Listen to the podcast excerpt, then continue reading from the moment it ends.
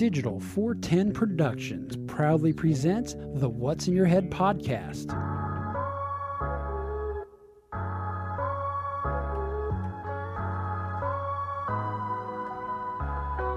Digitized live from the Act Computer Studios in Cape Coral, Florida, it's the What's in Your Head podcast with your hosts Gordon and Don Abernathy.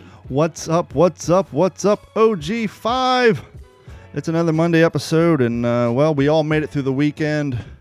And joining us always from Las Vegas, Nevada, Gordon Abernathy. Gordon, how are you doing tonight? Uh, I'm all right. Uh, just a uh. Yeah, just an uh. Well, you know, I guess an uh is is about as good as you can do in uh, some some whoops, wrong 410. button. And uh, we have a special guest tonight, but before I bring him on, I just want to play a clip that if you guys are uh, on TikTok, you may be avail- aware of this. It popped up on your For You page recently. Here we go. Then we've got a second pack of monkeys because why not? Florida's got multiple packs of monkeys. Also got skunk. I don't need your help right now. Just hold the tail while I fuck the monkey, okay?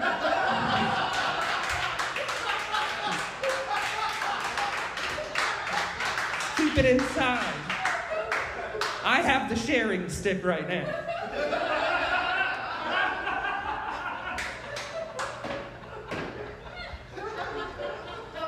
Why would you try to give an autistic person additional facts? Like,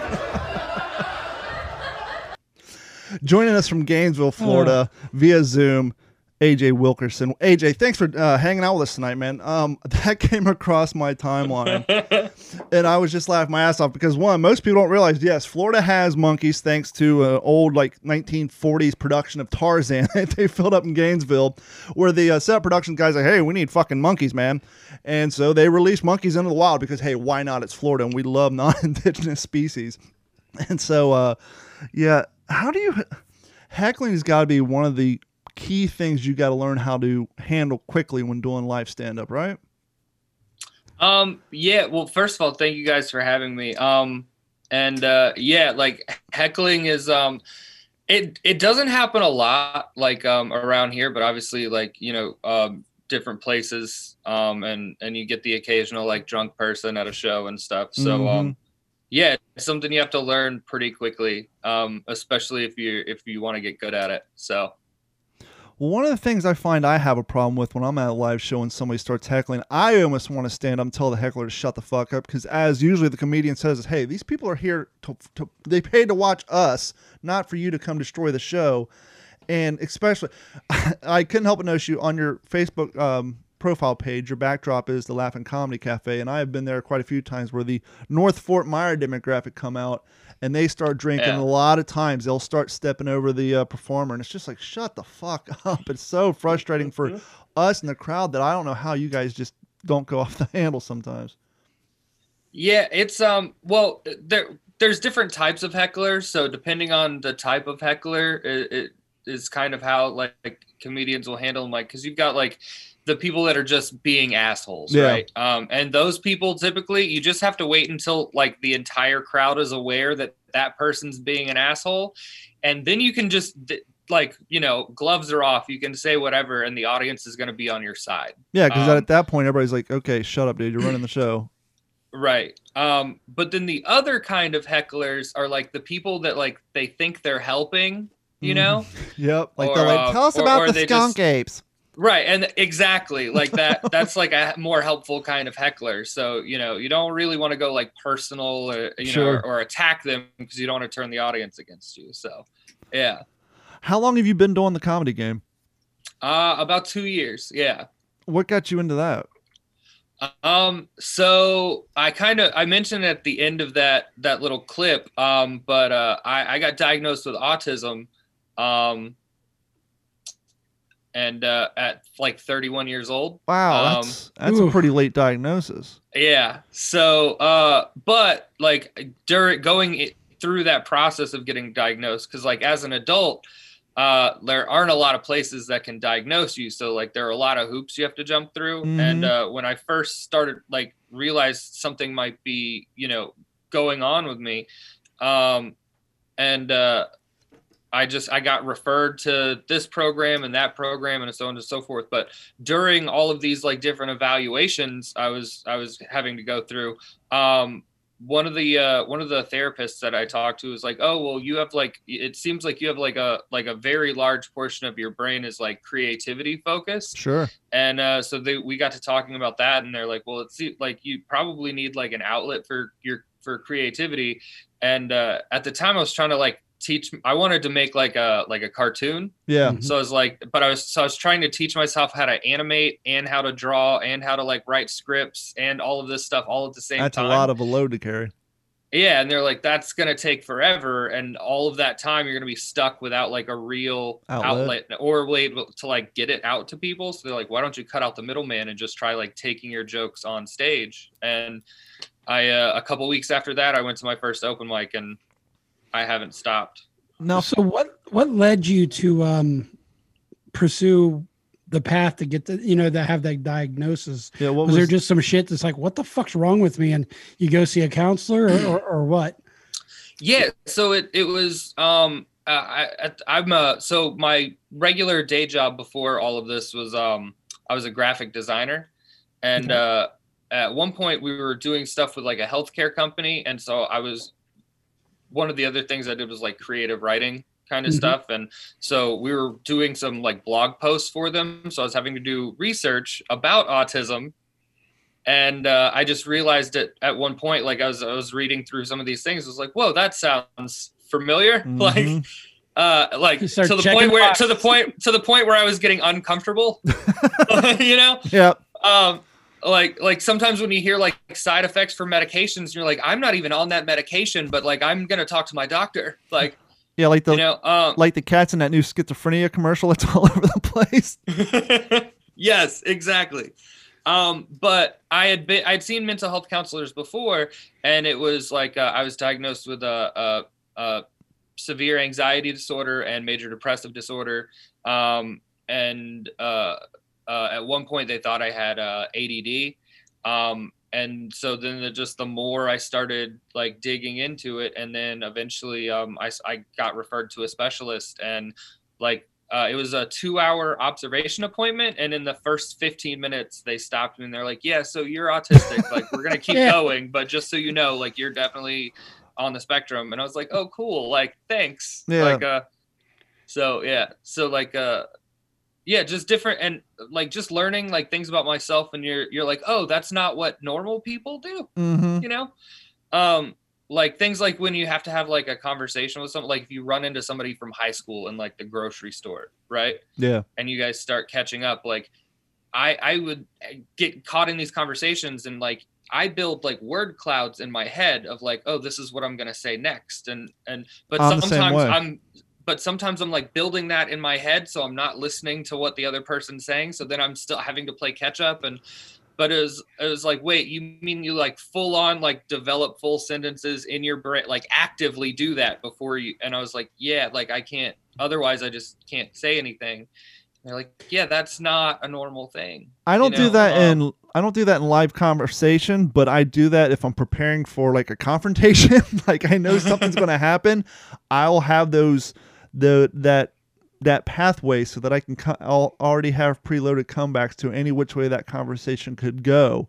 And so I'm kind of like that if I'm getting ready to go to a meeting for because I run a um, I run my own IT firm, or if I'm like I said I'm expecting confrontation or something, I'll I'll have those whole entire type of conversations in my head as well. After- right so like that same thing if like you're driving home and you're, you're gonna Mhm. like argue with your significant other and on the way home you're like oh when i get i'm gonna say this and if they say this i'm gonna say like some people do that like when they're expecting something but Yeah. i have i do that in every conversation i've ever had so, So, while you're having like- a And then con- if they uh, zig when you want them to zag, it's like dumping a bucket of monkey wrenches in your path, right? oh yeah you're Yeah. like you're like writing your own choose your own adventure every book. conversation is like original like donkey kong Yep. you know just like back and forth up the ladder Jump the barrels, keep on trucking. yeah After you got diagnosed, did you and your parents say this makes a lot of sense to some of the stuff we dealt with growing up, going to school and all that stuff? oh yeah oh yeah the comedian Like, and um, he's like, "Yeah, see, told you fuckers." yeah, it was uh, like literally. I, I, I'll t- like my parents will bring up something from like when I was a kid, Mm-hmm. like the like old stories and stuff like that. And now when they do it, I'm like, and you didn't know I was autistic? Yeah, right. Well, see, and the cool thing is, is now that you know, and the comedy thing is working out for you. Well, with the exception of COVID and all that, you're you know you're two years into it. I'm sure you'll keep on trucking along. Um, I grew up. I have a learning disability, and you know, it's funny. My fiance is a a, school teacher, and this year she's supposed to uh, be teaching the more moderate children, but she has one child that just got in her class that is on the lower end, and she's like, they really need to be in the in the class where they can handle that, give them the attention they need. But apparently, with the how crowded they are, she's like, well, so now like every day for like an hour and a half, the student's going to get up, leave the classroom, and go to another classroom to get that learning. And and me have being someone who went through all that before they have uh, learning disability classes to where they are now. I'm like, yeah, because nothing makes you feel so great about your disability than getting up in the middle of a classroom, walking out, and all the kids like, where does he go every day for an hour and a half? Because I used to have to do that shit when I was a kid. I gotta go to the dumb class. I'll be back. But you know, and it's what I'm, what I'm getting to is you're doing this thing despite the fact that you've just recently been diagnosed with quote unquote a disability, and with autism, obviously, depending on where you're at with the spectrum, is m- how much more that that disability affects you in your life.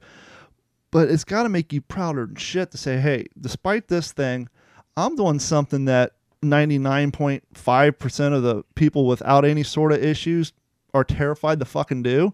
And and I, I can feel the same way as somebody who in high school was taken over to the Buckeyes Boys Ranch to do some medial training to figure out what sort of thing I can do for a living because they didn't expect me to be able to run a business or do anything. You know, they have, okay, can you screw this nut on this bolt and all this? I mean, they literally run you through all this stuff just to, you know, because this is in the late 90s. This kid's never going to go to college. He, he can't swing a hammer. He's not smart enough. And so they would literally take us and have us do these menial tasks to try to figure out what we might be able to survive doing in our lives. But now that I'm 41, I've been, my father and I have been running a business for almost 15 years. I take great pride in the fact that I, you know, was able to find success despite of what, you know, the education system at that time, you know, expected me to be able to do. And I, and I got to think somebody who just late in life, I mean, it's one thing to be diagnosed early and have 25 Right. years to, to, you know, figure things out to falling out late in life and not only get that, say, okay, I got this, but hey, I know I'm going to go try to be a comedian and then go out and do it. That's fucking awesome.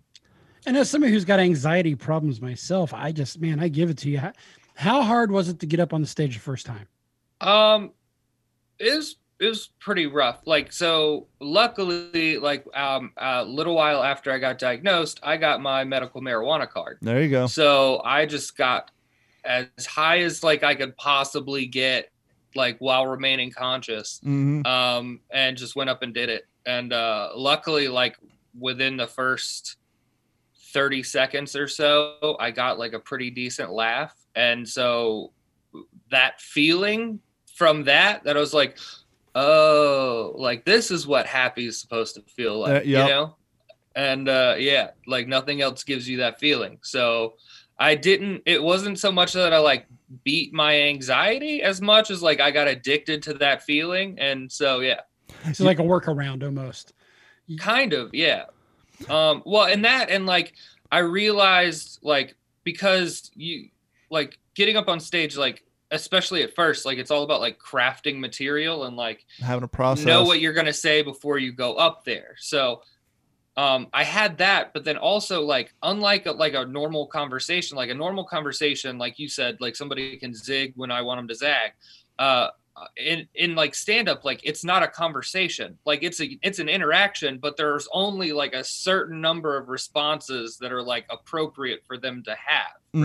right so it's like okay if i say this i should get one of these reactions and so it's kind of it's that back and forth and uh there's not really a surprise in a reaction outside of like you know hecklers but then that's a s- uh, like a skill you learn and like even with that like they're like i have like heckler like comments ready to go Sure. you know what i mean Yeah, it sounds like you've got um basically just like categories. Everything's set up. Okay. Oh, you're that kind of asshole. I'm going to pull from this this bin here, and uh, you know, here's here's how the responses are going. I've got you know various responses kind of lined up. I'll just grab from one chamber and pull it out, and and there you go. Roll. yeah on. well and it's like so i uh i tend to like i tend to laugh at myself a lot on stage or people think i'm laughing at myself but it's not that i'm laughing at myself so much as that like i'm just already ahead Yeah. you know what i mean like Mhm. and so i get to a point where like i know i'm like something good is about to happen like i know what's about to happen is about to get a laugh and so i can't contain my laughter at knowing that i'm about to get laughter and that's like a yeah How is your and it makes it even better when the laugh doesn't come. Sure. then like i'm still laughing so yeah? And then they just laugh with you, right? yeah Or at you. How has your process changed in the last two years when it comes to writing your material? Do you work it all out way in advance? I mean, obviously, like you said, it's it's it it comes off a, a good, well written act comes off like a conversation, but it's not a conversation. It's almost like a well orchestrated uh, voiceover work. Um, you're you're doing it in a way where the person listening feels like you're talking directly to them. But once again, that's why you don't want hecklers because your your quote unquote conversation is meant to go one way. Uh, but you've only been doing this for such a short amount of time. How did you work that process out? And looking back at when you first started, you're like, "Holy shit, I've come a long way," or is it still very similar?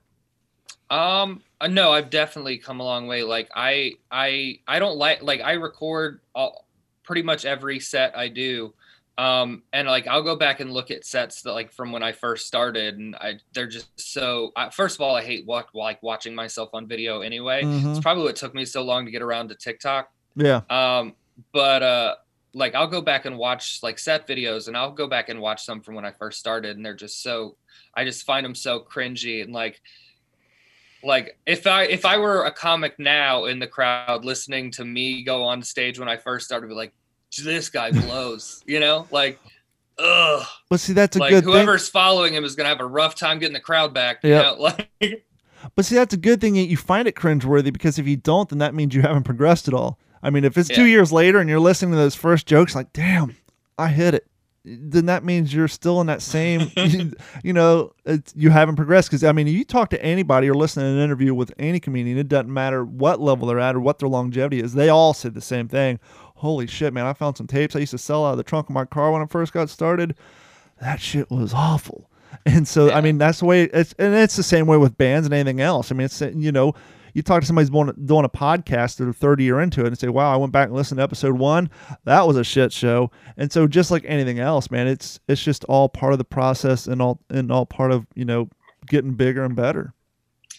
Well, yeah, and like uh, be so where I got started and when I got started just like worked out really like perfectly for me um because uh Keg of Laughs that runs the the shows like the shows here in town um they also have a workshop on Sundays like a comedian workshop Sure. and like in like some cities like you can go take like a comedy class and it'll be like you know eight weeks for like 250 bucks or whatever but um this is a a like a free class every sunday um and it's like the same like you know comedy bible and all these kind of stuff that they but it's like learning about joke writing and learning how to like craft sets and all of this kind of stuff so i basically have that every week um so i was able to like progress and like write really fast um Well, not only that, but you have access to. out. Not only that, but you have access to like-minded people, and so even after the class, I'm sure there's a handful of times you all go out and continue that on your own. And you, you know, from the cats who's been doing it for two, three years longer, you can learn a lot from somebody Yeah. else if you're willing to shut the fuck up and listen. Yeah, well, and the guy who runs Keg of Laughs and the the workshop is uh, uh his name is Bob Smith, um, and he was a like a working road comic for like 25 years. Sure. you know, so having somebody with that much experience teaching you, like, okay, here's like the you know how how this works, and then here's how you can like shorten the process, and here's how you can get from here to here, you know, and it just it it, it worked out for me, and like just like the like the formulas eh, like not formulas but like just the formulaic way comedy works Mm-hmm. and like if you put like you take something that's like mildly funny and you're like okay i know if i move this to here and put this here like this would be even fun and just like figuring out how that works like it's uh people like uh people a lot of people with autism have like intense focuses so it might be like trains or robotics or Mhm. you know computers or you know whatever it is like mine is comedy Yeah. like i found it you know so who uh, who would you say have been your biggest influences? Like maybe a Jimmy Norton or uh, or um, I'm- I'm forgetting people now. Just uh, I was listening to your your uh, jokes. I'm like, this guy's blue. I can appreciate it, which has also got to be difficult in this day and age uh, with the cancel culture. Yeah. So I've got, I mean, for so many people, because I'm I'm like a, a student of comedy, and Mhm. so if I'm not like writing or or rehearsing or or practicing comedy, I'm probably watching it. Yeah. Um, but I mean, obviously the greats, you know, like the Richard Pryor and Dave Mhm. Chappelle and and George Carlins and um and those kinds of guys. But um some of my like favorites, um like personal favorites are like I love Kyle Kinane. Um I really love Roy Wood Jr. Um I I really love um uh, he's all over like um like YouTube and stuff, but like Drew Lynch and um Andrew Schulz. Andrew Schulz. I that yeah, I love that guy. his his YouTube channel, he he found a way to blow up. You know, obviously he started with his real short routines, but then when he he he kind of changed the format. He almost did like a comedian's version of Somebody Feed Phil, where instead of it's about food, he actually shows you know the he keeps his three to four minute format but then he shows him and his crew going around the town that he's in and kind of giving you the behind the scenes of the road comic thing where they're out there eating they're going to like silly little fucking tourist traps and all that and his stuff you know they're still 10 minutes long but he's got that thing hammered down. He's so goddamn funny. And he does so much crowd work too. He's a huge crowd work comedian. I love That- his stuff. he's he's he's somebody I started studying when I started like trying to get better at crowd work for sure. and he's somebody speaking of cancel culture he's somebody who's figured out a way to make fun of all races and genders in the crowd but do it in a non-offensive way so that the, the people uh, that he's making fun of they're they're all laughing at it too. And i mean he just doesn't give a shit when it comes to that. But there's a fine line of dancing a way you have to do that nowadays.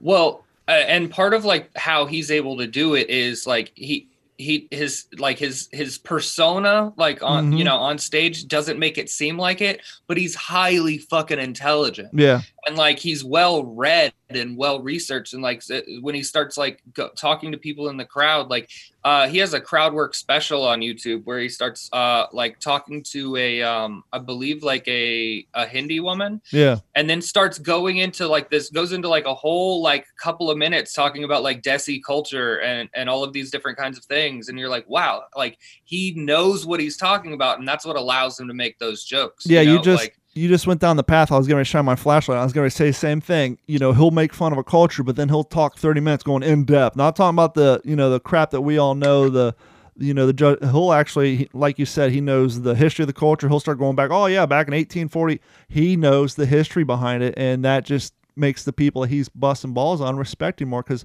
oh he's not he knows about it so that's why he can joke about it. And you're absolutely right. He puts a little cultural history into his his comedy Right. Yeah. So like he he's he uses like the the tried and true like I can be informative and you know and that's how he creates that balance. Um, and uh, and then you have other people like um, I try and create like in jokes like that. I try to create the balance by um, by either a making fun of myself first or b like identifying like kind of how I got there sure if that makes sense.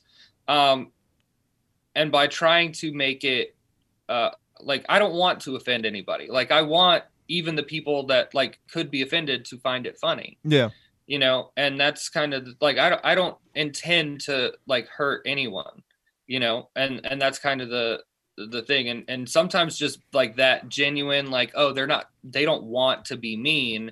They're just you know. And that kind of goes a long way too. And I used to, have, I worked um, in construction is what I work in actually in the office now. But I remember when I first got in, it was just a bunch of guys during lunch sitting around browbeating the shit out of each other in a good way, making fun of everything.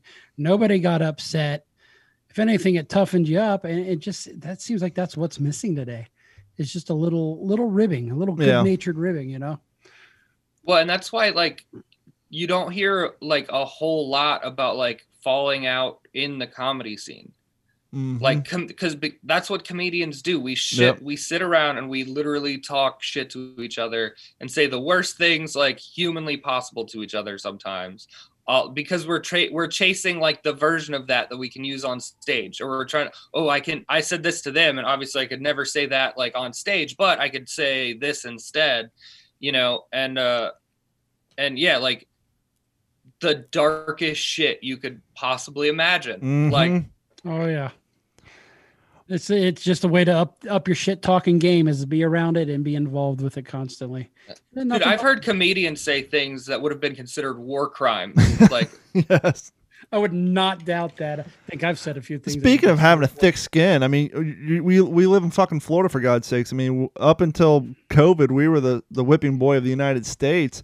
And speaking of which, you know, you're you said you're two years into this. How lucky are you to be a Florida resident when it comes to this? Because we're open. I mean, we were closed for a few months. I mean, you listen to L.A. Uh, comedy clubs. They tried to open up out in the parking lots. L.A. fucking slapped their dicks, told them to shut it down. Um, some of the guys are traveling, some of them aren't. And you know, I know a lot of guys are doing the digital show, and and I'm sure that's great for a well seasoned comedian. But for someone like you who's two years into it, you're just now finding your voice. You're getting used to the, you know, being on stage and, and doing in front of a crowd. But going back to the whole voiceover analogy, um, doing a podcast like this where I'm talking to th- you know two other people, it's easy to do. We're having a conversation. I mean, it's not easy to do, but it's easier to do. I do a World War II based podcast where a lot of times I'm doing um, pre-written monologues where I'm in a room by myself, and to get that sound across where you're still sound like you're having a conversation with somebody, that's a hell of a lot harder than sitting here looking at two cats on a Zoom meeting. And to to do the digital stand-up act is the same thing. And now you're not, you know, instead of feeling the crowd, feeling the lights, looking around, getting that energy, you're looking at a monitor and you may see 30 faces on a screen. But I have to imagine it's got to be a hell of a lot harder to do. Um, yes and no. Like, um, like I said, I tend, I, I laugh at myself a lot, and Sure. like, um, it kind of works out great for like for Zoom comedy because I'm laughing at my own joke. So by like that just helps kill that gap between like the the delay in hearing their laughter. Uh, that makes Um, sense. so that works out a lot for me um but yeah being here so like the beginning of covid like sucked super hard um because i had gotten booked up for like for my very first like tour. Yeah. um and i Oh, was doing a yeah i was so i was doing like a variety show tour with um um like a bunch of like musicians and music acts and stuff. And it was like a like an 18 city tour. And uh we went to tallahassee where the the production company was. And uh, they put us in a house and uh, we signed our contracts on a sunday and then monday everything went into lockdown That's uh, so we stayed there for like a month, like a month and a half, two months, um, just rehearsing. yeah. Um, and then we did like a virtual show, and that was pretty much that was it. Um, and uh, but uh, because I had like kind of uh, somehow my momentum carried over, Mm-hmm. and when things unpaused and we first like opened back up, I got booked for a bun- bunch of like private gigs and Nice. and stuff like that and then i got to go and do like some bigger rooms um and then uh then um you- you know like i said i had kind of gotten used to the virtual thing and um then i i i submitted to a i had submitted back in may i had submitted to this comedy festival that was in october and then it got canceled um but then they decided to do it virtually um so i submitted um for this virtual the portland comedy festival and I won the Portland Comedy Festival. So Congratulations on that. I mean, yeah, Now, were you able to slam some Antifa guys in, in the process? no, no, there was no, there was no, uh, there was no Antifa slamming. Uh, well, it's just but uh, that. I mean, that's saying something to be two years into Yeah, this that and to win and to win a fucking comedy show. Congratulations on that. thanks. Yeah. Um, so yeah, like now I'm, I'm just working on getting booked as things are opening back up and uh, getting into some more places and and start getting around more often. So Well, AJ, thank you for hanging out with us tonight. AJ Wilkinson. Hey, let everybody know where they can find you on TikTok, Instagram. If you have a, um, A lot of people are getting off of Facebook and don't, you know, Facebook's so hard for someone like you and myself. If you have a quote unquote public persona page, it's so hard to get views without paying fucking Facebook the advertising revenue. Yeah. I got 5,000 fans. I'll post a video and they'll share it with 10 of them. It's so deflating. It's so annoying that a lot more people are going to TikTok because of that. But where can people find you on the social media realm? Um, yeah, so on Facebook, uh, just AJ Wilkerson Comedy. Uh, Instagram is AJ Wilkerson Comedy. Um, on uh, on TikTok, TikTok, I'm uh, Captain underscore Autism, and on uh, on Instagram, or I'm sorry, on uh, Twitter, I'm Captain Autism with the underscore at the end. Um, so yeah, Well, good luck with a- everything, man. And um, hey, if, once you get back on the road and your schedule picks up, if you want to come back on the show to promote anything, just uh, let us know and we'll be happy to have you back on. And I appreciate absolutely. your time. Thanks a lot, you guys. This is fun. Thanks, man. And um, AJ, great talking to you. yep, take care. You too. Take it easy. Bye, guys. All right. AJ Wilkerson, man. Thanks for so much. Have a good one. And we're back. You know, it'll be interesting. Oh, nope. We had a hypothesis. The countdown is still in place. As you guys know, when we have a third party on the show and we go to the, the triple screen, the um, the the fine people over at um, Zoom hit us with that 40 minute meeting mark. And I, I told Gordon, I was like, hey, when we get close to that point, I wonder if when the third party drops out, if they'll get rid of the timeline. And no, the timeline is still there. So as we are going to do, and as we tend to do, um, whenever we have a third party on here, we gotta split the show up into two. But before we do, this episode of the What's in Your Head podcast is brought to you by our friends at At Computers.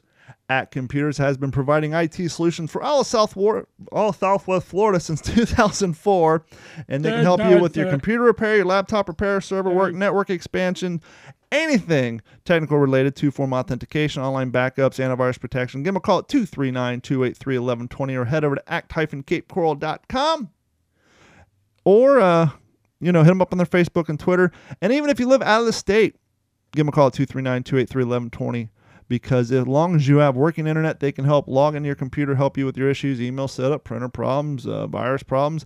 Give them a call 239 283 1120.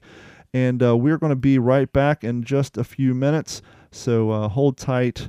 Um, tell you what, if you guys love the show and you like us having guests on, but you're annoyed by the fact that we have to split the show up in two, the best way to help resolve that issue is head over to what'sinyourhead.com or d-410.com.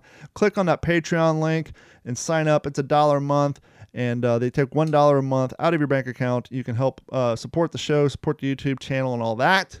And we'll get us some high fluting premium grade uh, Zoom. So uh, when we have people on like that and guests on, we don't have to split the show up in two. But uh, I would uh, settle for medium fluting at this point. yeah, medium fluting would work great as well. So hold tight. We will be right back. Thank you guys so much. There I am, and we are back with part two of the Monday Night Show, the What's in Your Head podcast. The big show when you have guests, you got to split the show up in two, but hey, we're here. If you guys are listening to this on the downloads, which by the way, thank you guys for the download. The download numbers are up. If you're listening to this on a download, you don't know that we ever went away, but if you're watching us on YouTube, Periscope, or whatever, I guess that gives you a nice little delay. You can come back and watch the second half after you go get a beverage or something. But we're back. Thank you guys so much for joining us. And thanks again to AJ Wilkerson. Very, very funny guy. Go check him out on TikTok at Captain underscore autism on TikTok. So, how is everything going in your world, Gordon? It's going okay, but I'm, I'm discovering some things. And it's funny, actually, after talking to him, Mm-hmm. one of the things I've been struggling with lately is when people talk and they're asking me, and, and, and it's happened between us. It's like, I really don't know what you're talking about. You know, and it takes me a minute to figure it out. I'm like, okay, am I missing context now? What what what the hell's going on? But no, I'm just getting old. But one thing I've discovered is so I got a, a weird. Is it kind of like when you're driving home and you make it halfway home and you don't remember driving that distance? Yeah, not not really that. It's just like what the fuck? I'm not in your head. I don't know what you're talking about. Um, but one thing I've discovered, so I got this weird bump that's kind of rising on my nose. For Before we get into that, I, I think we found a glitch in the matrix, Gordon. We did that reset so quick that Facebook thought it was buffering, and we're still continuing on the original Yes. video. I saw that. It said video will be pa- is paused. That's awesome. and we'll so be back. So that glitch. is awesome. John Anyway. Kraft, welcome back, John Kraft. He said he generally enjoyed the shit out of that interview, and we did too. We're gonna try to get more of those on there. Absolutely. We really need a producer and a show booker um, because there's just so much I can get done. Welcome back, John. It's been a while. Where Morgan Long's hiding out, but go ahead. You got a bump in your nose. So I went and and I've had two different dermatologists tell me it's rosacea. I'm like, well, that doesn't make sense. I don't really turn red. Then I thought about it. It's like I've always been kind of red every time I came in from the cold weather. Mm-hmm. And one of the triggers of rosacea is alcohol. Well, I just finished a finger of bourbon. Must have been some good shit. Yeah, it is. It's You pussy. Jaya, you don't do um, two fingers. Uh, I, I work tomorrow, but I've already noticed like my face is getting red, Mm-hmm. like- and that's one of the triggers. And I'm like, son of a bitch. I, you know, Um, it's funny looking back. I, I remember you turning red, but I just always assumed because you were, so- you know, you're, you're, you know, you had a lot more freckles than I did, and you always kind of have more of a fair skin. But that makes more sense. So does this mean I'm going to get whiskey nose? I hope not. I mean, I don't even drink that. No, much, that's called a gin blossom, and that's when you're a full blown alcoholic. Yeah, well, I may have a gin bud right here, but uh, yeah. So I've got medicine that I put on it now, and and that's fun and that's expensive. That's great, but uh, I think no, the last time we talked, going. Otherwise, everything is going okay. Obviously, we're all uh, bated breath with what's going on I don't even on the national level, and I'm not even going to go there. But uh, we went from 90 degrees to 45 and 50. Mm, we didn't haven't gotten that cold. We've had some cool weather, and I have a story about that. But um, I want to finish a, a thought I had about your skin issue and all that. Um, last time we talked, you were down ten pounds. I think you're down fifteen now, correct? Yep, down Ish. 15. It's not that noticeable yet, noticeable yet, because I'm a big guy. But uh, Once you start buying new well. wardrobe, um, it'll be more noticeable.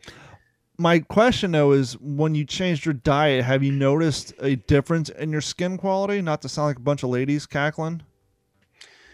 uh, for the most part, yeah, no, because it's so goddamn dry out here. So I'm still battling dry skin. Well, I used to get real dry red skin right here, and Yeah. then when I got off the soda and the moss and all that, and I Mm. went all drinking water for the longest time, that all cleared up. And then now that my diet's back and forth, it's it's still semi clear, but it gets a little. It, when I start drinking more shit, my diet gets worse. I actually do see a change in my skin condition right there. But like when I like right now for like last week, I've basically been drinking Gatorade Zero and water, and so it's uh, my skin's actually pretty good right now. But a lot of times, if I'm drinking a lot of beer, soda, and all that, I will see a, a difference in the skin. Now, as, as we know, we had Vinny on, and, and thanks again, Vinny Torridge, for coming on Mm-hmm. and, and guiding me through and get me started on this no sugar, no grains. Am I at 100% compliance? Is my wife and I at 100% compliance? No. No, But we're at 85 to 90%. And when I when I say that, no, we haven't eaten any bread, haven't drinking any drink drinking drinking any soda, haven't had any rice, potatoes, any high carb bomb stuff. But sometimes there's just a little sugar in there that I just I'm still having a hard time finding without paying a lot of money or or, or using a lot of time. Uh, the, all- everything that, that gets you know all those words that slide in that's technically sugar. Mhm. Um, but that being said, you know it's a progress. I think we will get more and more compliant as we go. But that's uh, such a hardcore off well. diet. I mean, uh, with my every plate, um, I think three meals I eat a week were bacon carrots, and there's so much natural sugar now. You think, oh, baked carrots, that's healthy, but according No, to that no. diet, no, it's not. I might as well just No be down in a box of nerds. But anyhow, well, you can have carrots according to that to that that weight lifestyle of eating once you get to your weight goal. sure. And I know we're not supposed to have any cheat meals until we kind of get to our weight goal or been doing it for a while. But we we've slipped. I've had you know a sandwich once, and I did not miss it at Yeah. all. I'm like this, you know, we we've discussed this, but uh, yeah. So uh, no, everything is going good. My cheat day this week was wings, uh, which had mango habanero on it. Um, that was on Friday, and I'm sure it was fried in a bunch of vegetable oil. Yeah. But uh, that was it. So, So- you know, a, a cheat day once a week or once every two weeks is fine. I said we're not allowed having more cheat days until Thanksgiving, and then we still gotta be light. So as you mentioned, the weather is getting better all over the place. Yeah. Uh, it rained for the first time in 200 days out here on my side of the valley. And I tell you what, there is some unexpected shit that happens Like when it flooding? rains for the first time. in tw- no. So we're driving along, and and I, one of the things you expect is the road to get slick, but you know, ooh, we're I in our guess? fancy. Can I guess? Oh, Can I yeah. guess? Because I lived in I guess. California. Yeah, well, When it's it- a little different. When though. it sprinkles just a little bit and everybody starts wrecking, and their excuse is, Mm-hmm. well, you see, it never rains, so the oil that drips off all the cars gets on that there concrete, and it soaks into the concrete. And when you get the slightest bit of rain, the roads get slippery.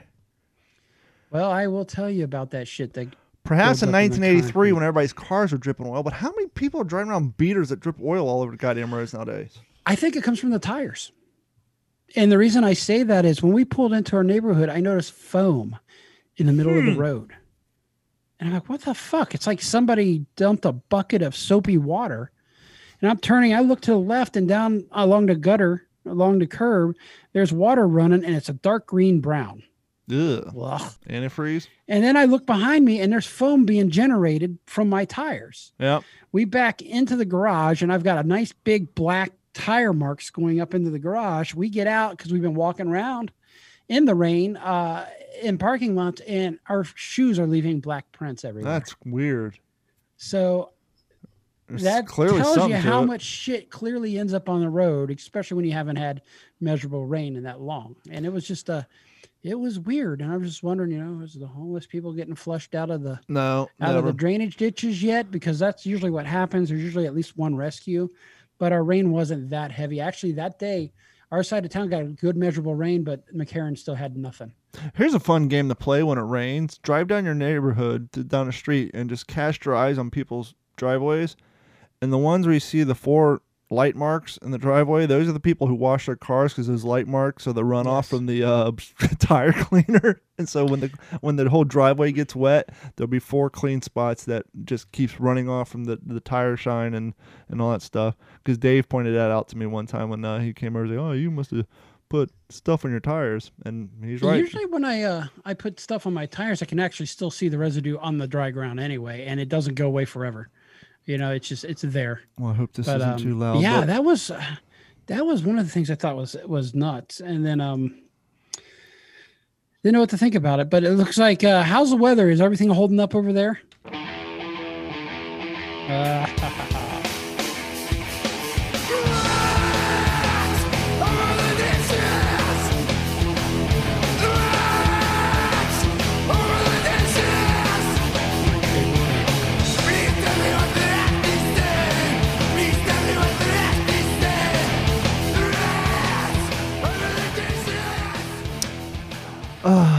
So last Tuesday or Wednesday, it was the day after our last podcast. As I said, no, it was Tuesday, the election day. the The cold front came in, and uh, we cracked open all our windows and all our doors, and everything's great.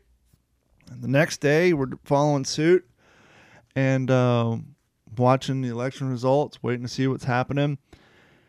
And we have two sliders. Um, my basically my living room door is here. My bedroom kind of does this because my lanai comes into like a rectangle, and so I have a slider on this wall at the bottom and a slider here, and then Like a window. Yeah, and so the dog can run circles if they want to, or people could, but instead they prefer to walk in front of my TV when I'm playing Call of Duty. But that's neither here nor there. So we're sitting in bed watching the election you just results got me killed. or lack thereof, and we hear mm-hmm. this la- low coming from outside. Now, what the hell? And Bailey pokes her head up, and so we put her on the floor, and she scampers outside. and it's all dark in her room except for light mm-hmm. casting from the the 55 inch TV. And Bailey has a series of toys that she has deemed outdoor worthy. And it's so cute sometimes when the doors are normally shut 'cause it's so damn hot. You'll open the door and she'll stop. Her toy box is right by the main slider in the living room, and she'll stop and grab a toy out of the toy box and bolt outside with it. And so now what started out as two outdoor toys, she has like eight of them out there. And she came in with what I thought to be an outdoor toy. And I'm looking at it, I'm like, That's a, what toy is that? And I'm like, oh no, oh no, oh no. And, and Carrie's like, what? I'm like, oh no. And I grab my phone, turn on a flashlight, and it's a goddamn palm rat. Ah, your turn, motherfucker.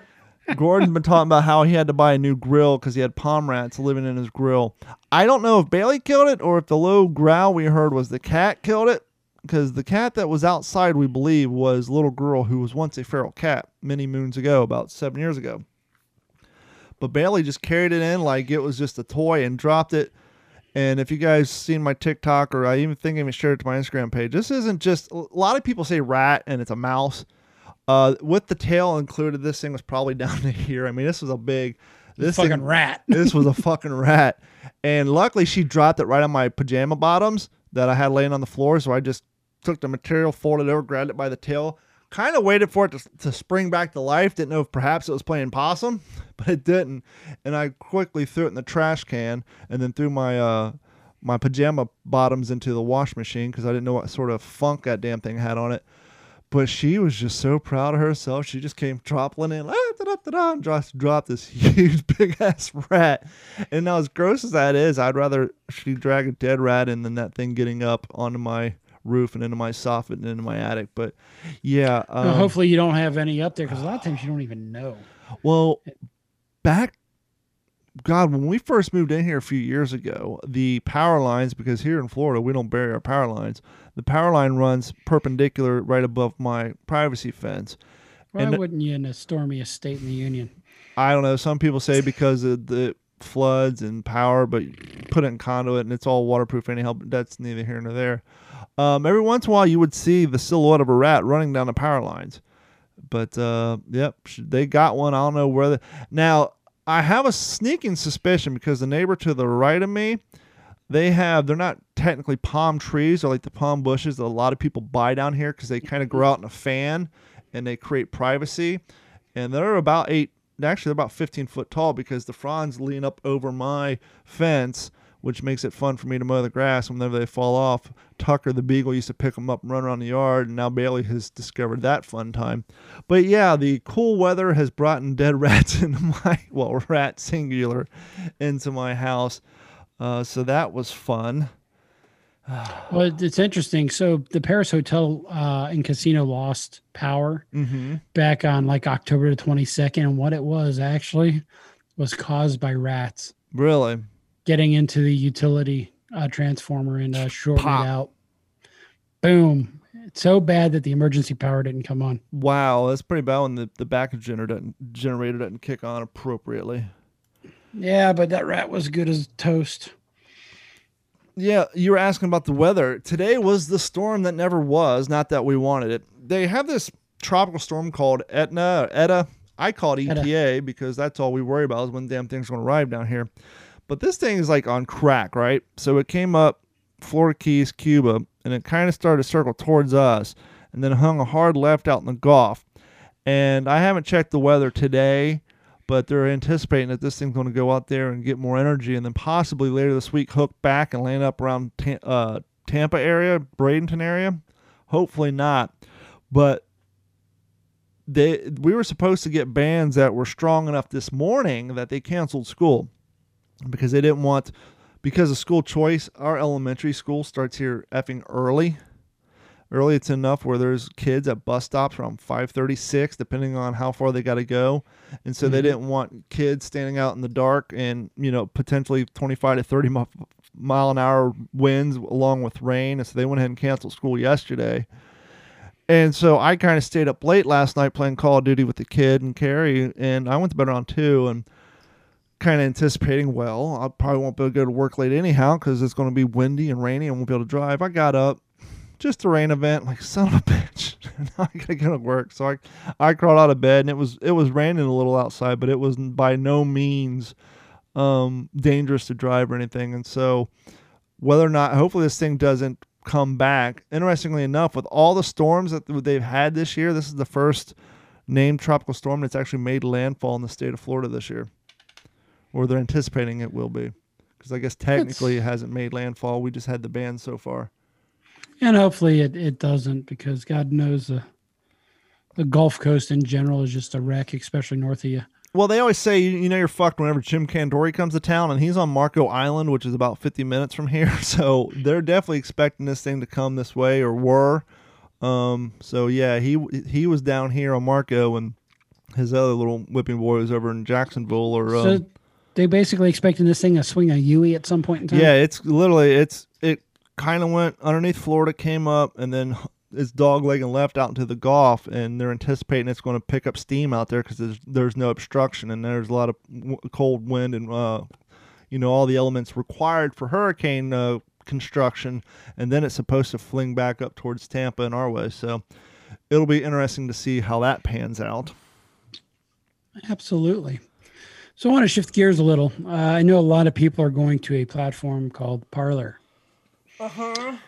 I went there. I was followed actually a podcast over there uh, last month, but I went to I downloaded the app this time and I went to log in and I was having a hell of a time. Mm-hmm. It said, you know, everything for you know, hey, what about your number, your phone number? And I, I enter my phone number. So then I enter the captcha. and it says we cannot find this phone number or this email. And, and it just I, I got sick of it and then I said you know what I'm just going to try to bring it up on Google Chrome. Well, And the annoying thing is when you do the Log right captcha. the annoying thing with the captcha, what's that? You went to Google Chrome because it had the saved password and logged right in. And logged me right in. Well, the annoying thing with their captcha is when you type it in, it just refreshes with a new captcha, but real small underneath it, it says we cannot find an email address. But if you don't read that real small font, you're like you keep typing in the goddamn captcha because interestingly enough, I w- when it's so funny everybody's making this leap, and I made the you think that's bringing it down? You think that may be the problem? no, it wasn't until I got on a PC and not on my phone because when you're on oh. a phone, the keyboard's up and it covers up that pay the part where it Yeah. says real small. We don't see an email address registered to that account. When that keyboard's up and you hit enter, just the captcha refreshes, and you're like, "What the fuck?" And you keep retyping in, thinking you typed it in wrong, and it just it's an endless loop. Let, let's talk captcha real quick. Mm-hmm. Now you'll see a series of lowercase and, and uppercase letters. It is case sensitive.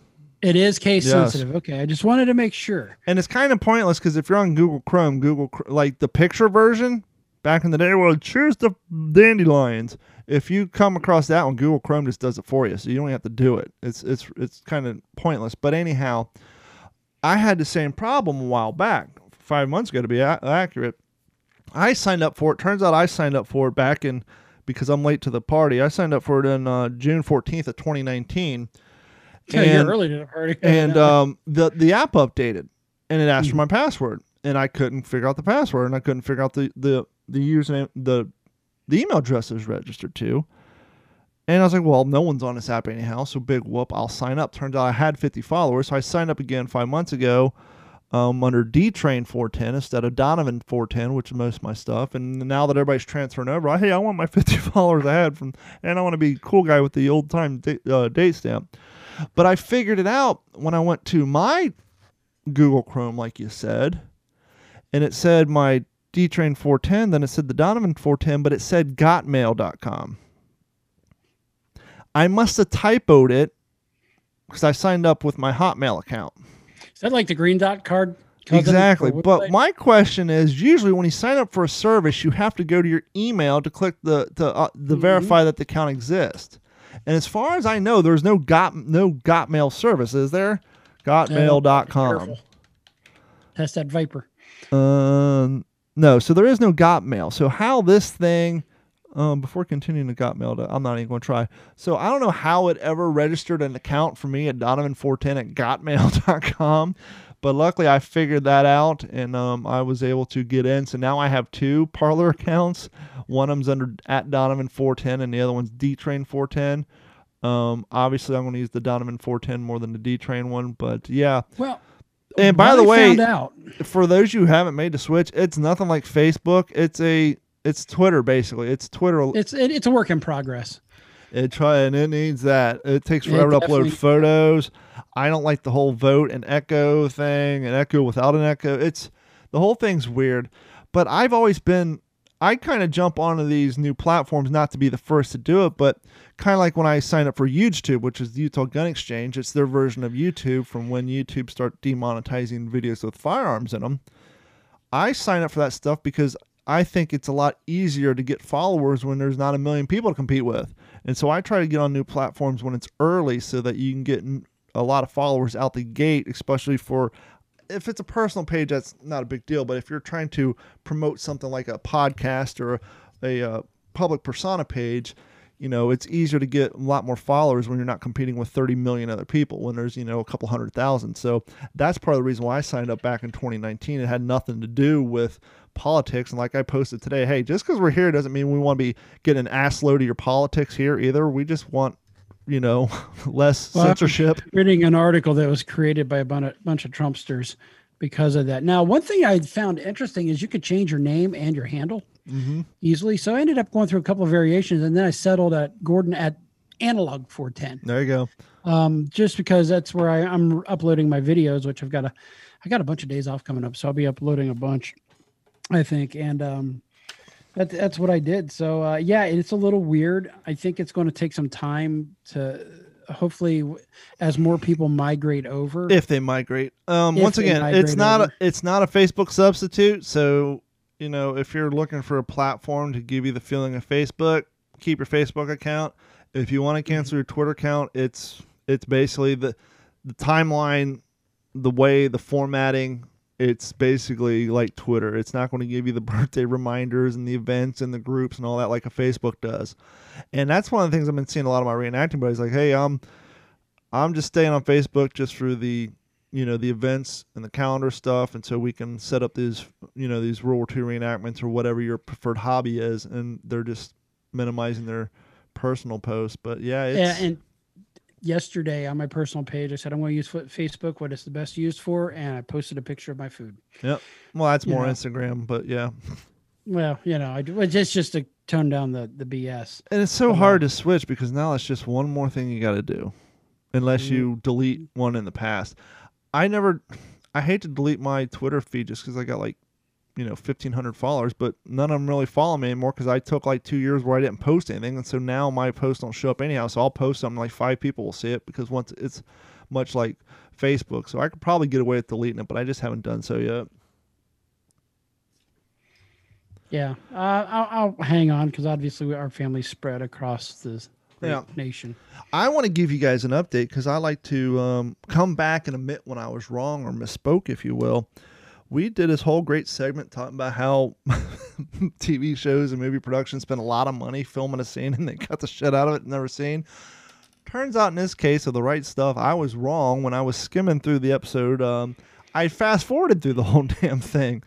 But yeah if you go about i think it's like 14 minutes into episode one sierra hotel when uh, sam shepard goes to um, the naval officer place not sam shepard that was the name of the actor who played in the original right stuff alan shepard. Uh, when alan shepard goes to the uh, the officers club to, to demand more flight time um, that is the scene that I shot in Orlando at the golf course as the naval officer, and I do have a quite a bit of screen time in that, opposed to the minimum amount in in episode four. So I was wrong; they did not cut out all that scene, and it wasn't a waste of eight hour recording. It was just I fast forwarded through it. So. Uh, um, I do know of, I've talked to a few people who've seen the show. I haven't watched all the episodes yet. And I know one of them who's really heavily into it and uh, loves the show. So if you guys have Disney Plus, check that out and um, let me know what you think of it. I think it's a pretty good show so far. Yeah, I got to get get onto some Disney Plus. You ready to get going with the news and shit? I am ready to get it going on with that news and shit. News and shit. News and shit. Now here's Gordon with some news and shit. Joining us now from the Digital 410 West News Desk in Las Vegas, Nevada, Gordon Abernathy. Hey Gordon, how you doing tonight? Eh, Eh. better make than you this happy Idaho if I man. play the clutch again? Nah, that's fine. We don't want it to mute it on the other side of the stream. I try to keep it under 30 seconds. Well, I am doing better than this Idaho man. Hey ho, Uh, I'm from Idaho. Idaho man was banned from Yellowstone National Park. Why was he banned from Yellowstone What National Park? what does one what must one do to be banned from Yellowstone National Park? There's a lot, and there's actually a book called "That's the Yellowstone." This guy was attempting to cook chickens in a hot spring. How and why? Because well, 1st I'm and sure foremost, a lot of hot alcohol was involved. I was gonna say first and foremost, I assume a hot spring smells like unfucking purified well water and just rotten eggs, and I'm sure that's gonna make the chicken taste like And, shit. and and some of the springs run two, three hundred degrees. You, you, they got so much chemicals in some of them that it'll take the skin right off of you. Uh, this man was reportedly found back in uh, uh, uh, uh, my birth uh, August with the cooking pots and two whole chickens, not two half chickens, not two quarter chickens, but two whole chickens. And and has been issued a two-year ban from Yellowstone National Park for attempting to roast said chickens That's in a hot spring. If I want to cook chickens over natural hot water, I ought to be able to. You can't kick me out of here. My tax revenue keeps this place open. So after Bullshit. being alerted to hikers in an off-limit thermal area of the park carrying cooking pots on Friday, August the 7th, Were they like the blue camping style ones with the porcelain? I would not doubt it, but I hope you at least go for a cast iron or a um or a, uh, a Dutch oven. This doesn't sound like the move of, of a cast iron user or a Dutch no, oven this aficionado. like a move of one of them real lightweight aluminum ones. Yeah. Um, so park ranger found two whole chickens hot spring inside a burlap sack. Dead or alive? Well, they're dead, according to this East, the East Idaho News. So the un, un, these should be identified at this point. The unidentified man from Idaho was cited along with two others. So this was a group effort, and a group for walking in a thermal area, according to the news source. Uh, in Mammoth Hot Springs, and I've I've actually been through Yellowstone quite a bit. A man pled guilty to the citation. He is also charged for violating closures and use limits and was forced to pay. What what do you think? What do you think? How much would he be cited? How Twenty five hundred dollars. Six hundred dollars per Yeah, charge. Getting off light for uh, federal property. For two years. So that's six hundred per charge plus two years of unsupervised probation and two years banned from the park. Guy sounds like a pussy to me. Anybody with a fucking nut sack on them would chickens. Anybody do chickens. You want to impress me, son? Cornish game hens. That's where it's at. Smaller, you gotta get closer. Higher risk, higher reward. You pussy. Speaking of pussy, Marty, a black Maine Coon cat, used to uh, patrol the highest peak in the Northeast United States for a dozen years. That would be 12 for those playing along. At its weather observatory, That a baker's dozen would be thirteen. You son of a bitch. has passed away. Well, of course. He- after he how many years? Thirteen years. That's a long run for But- being a feral cat. 12 year no he wasn't a feral cat he was actually a cat they put up there so uh What kind of asshole leaves a cat on top of a mountain? summit operations That's manager a cat that knocked one too many glasses off the goddamn counter. Is what that was. yeah Scholand said and uh, this is according to uh, rebecca Scholand. as a past observer who lived on the summit for four years so basically as a partner with whoever's up there Mhm. patrolling. I could tell you that Marty was a special companion, an entertainer, and incredibly loved by all observers and state park staff, and will be sadly missed. So the Wash- the Mount Washington Observatory staff has had a cat at the 6,288 foot summit, which is called the home of the world's worst weather since 1932. Now you This guys even 19 larger assholes. Drag a cat up to the location has the world's worst weather. Surprised Well, the damn thing didn't get eaten by a coyote. You ain't going to get a partner with you up there, so you might as well have a cat. Keep keep uh, the, the rodents at bay when they try to come in. The observatory had recently shared the news that Marty would retire from the mountain in early 2021. However, he did not make it.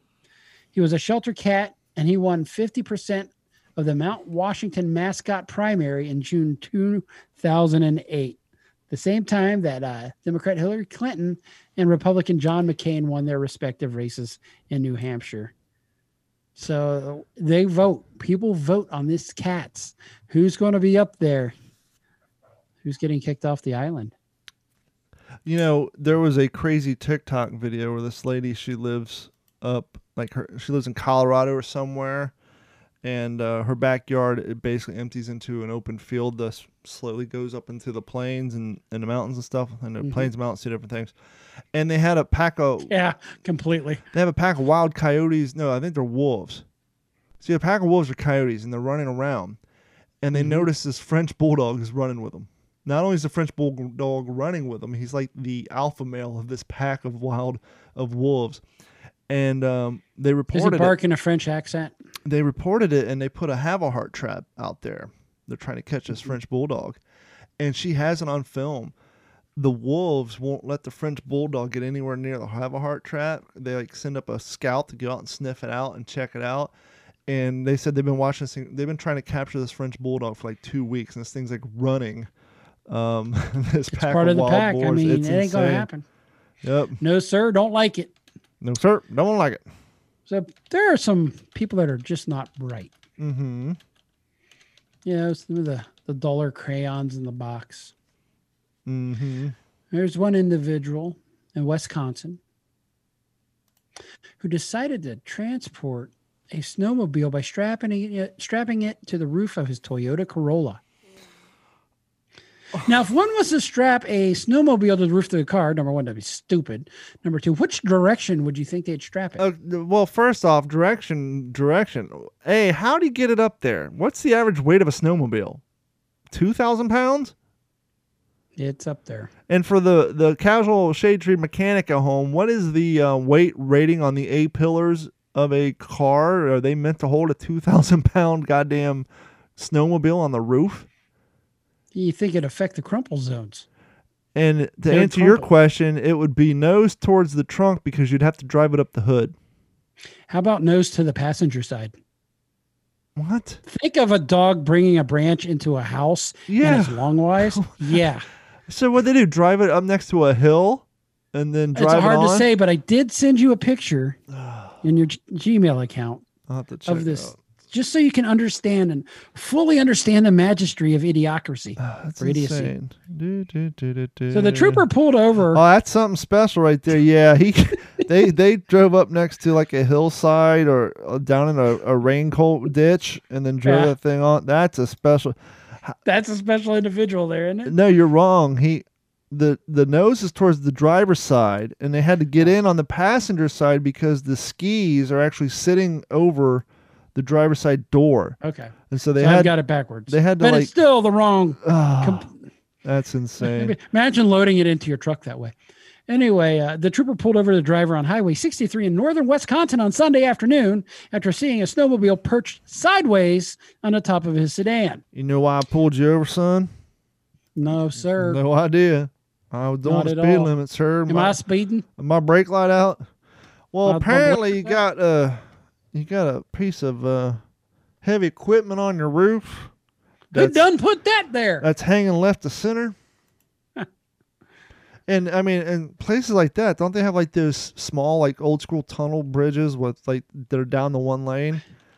I don't know Wisconsin well enough, but uh yeah, so basically the Wisconsin Department of Transportation tweeted out the photo of the car with the Polaris, which is probably worth more than the car. Mm, Now clearly, Topper on the mount of the, you know, with the message, folks, don't try this at home.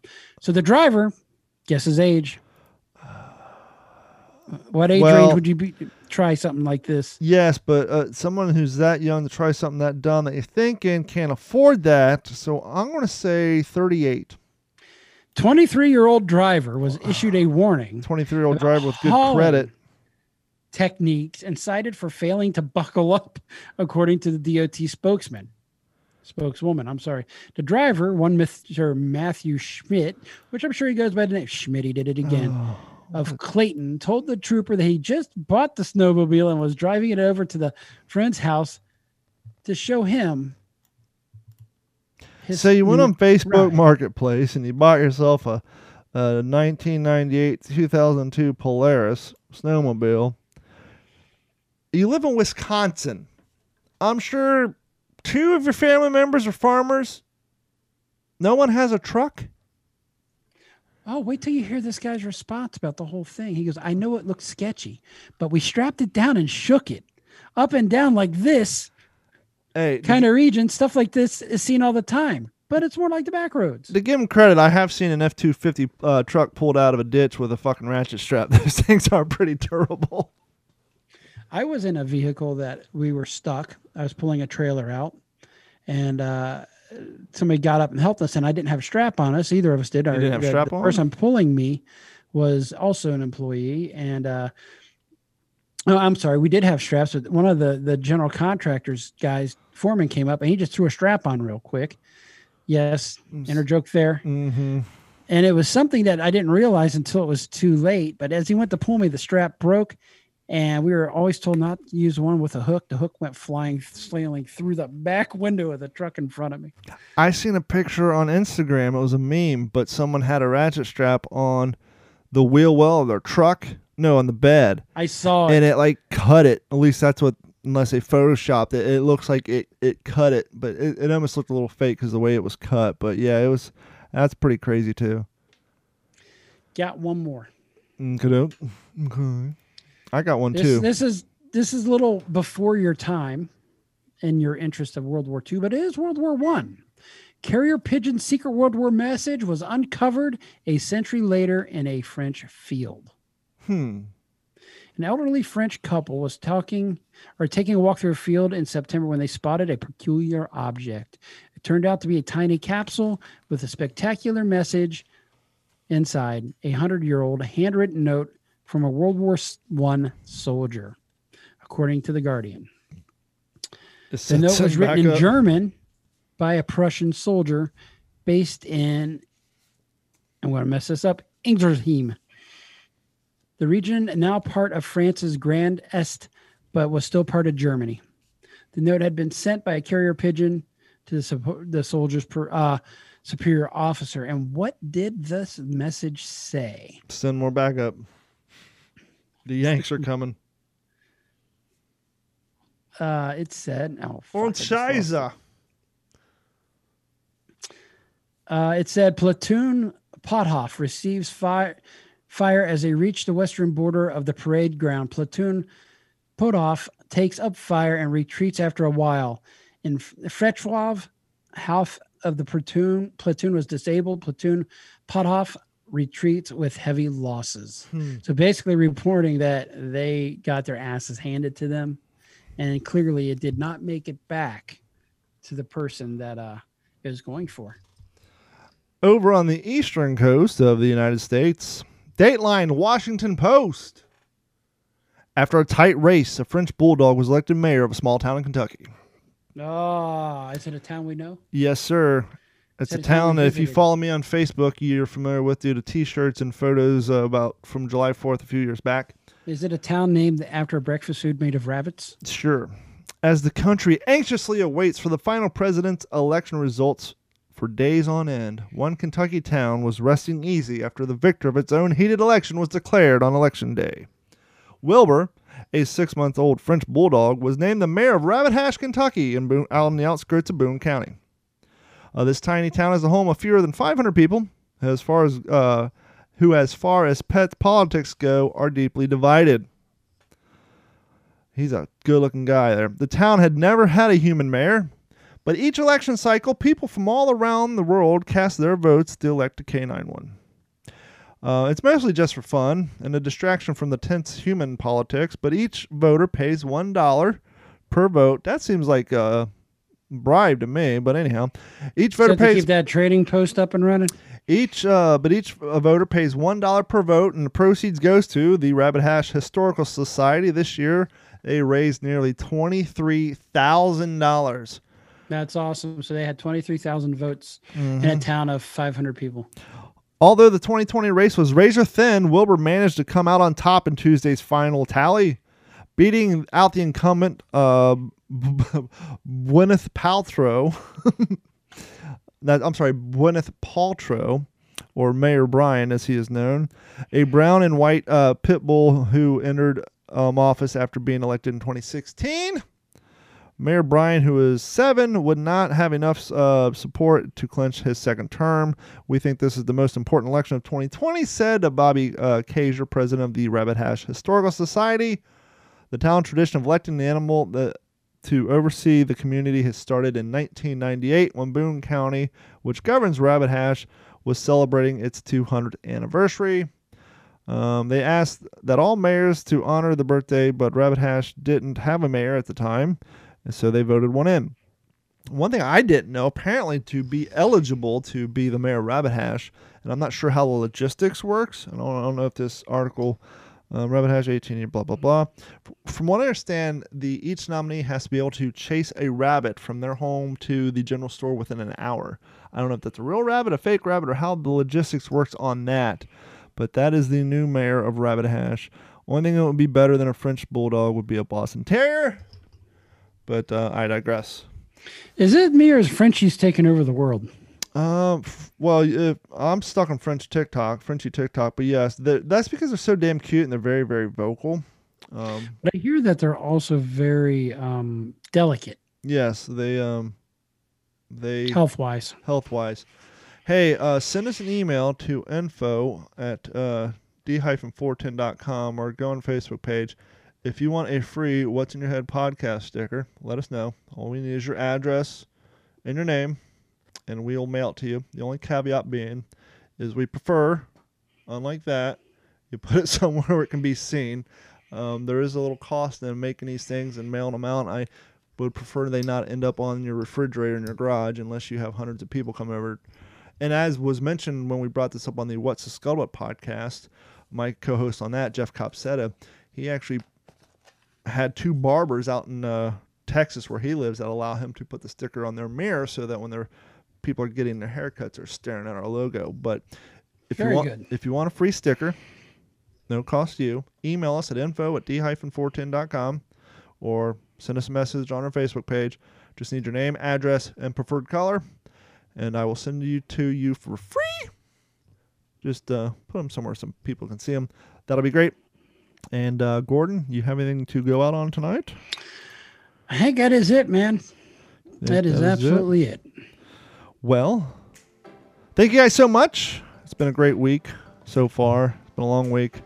I got a thing I got to do tomorrow with Lowe's. We'll talk about next week, see how that works out. Um, that'll be fun. But anyhow, I got to do that tomorrow. And remember, if you never get out of your comfort zone, you'll never get out of bed. So get up, challenge yourself, like I'm going to do this weekend at my next Savage Race, and uh, work on making your life better and happier. And thank you guys so much. And we will see you all next week. Same bat station, same bat time. It's the What's in Your Head podcast. We're inconsistently consistent or consistently inconsistent and all that Yeah, good something stuff. like that. See y'all next week. Thank you. Thanks, guys.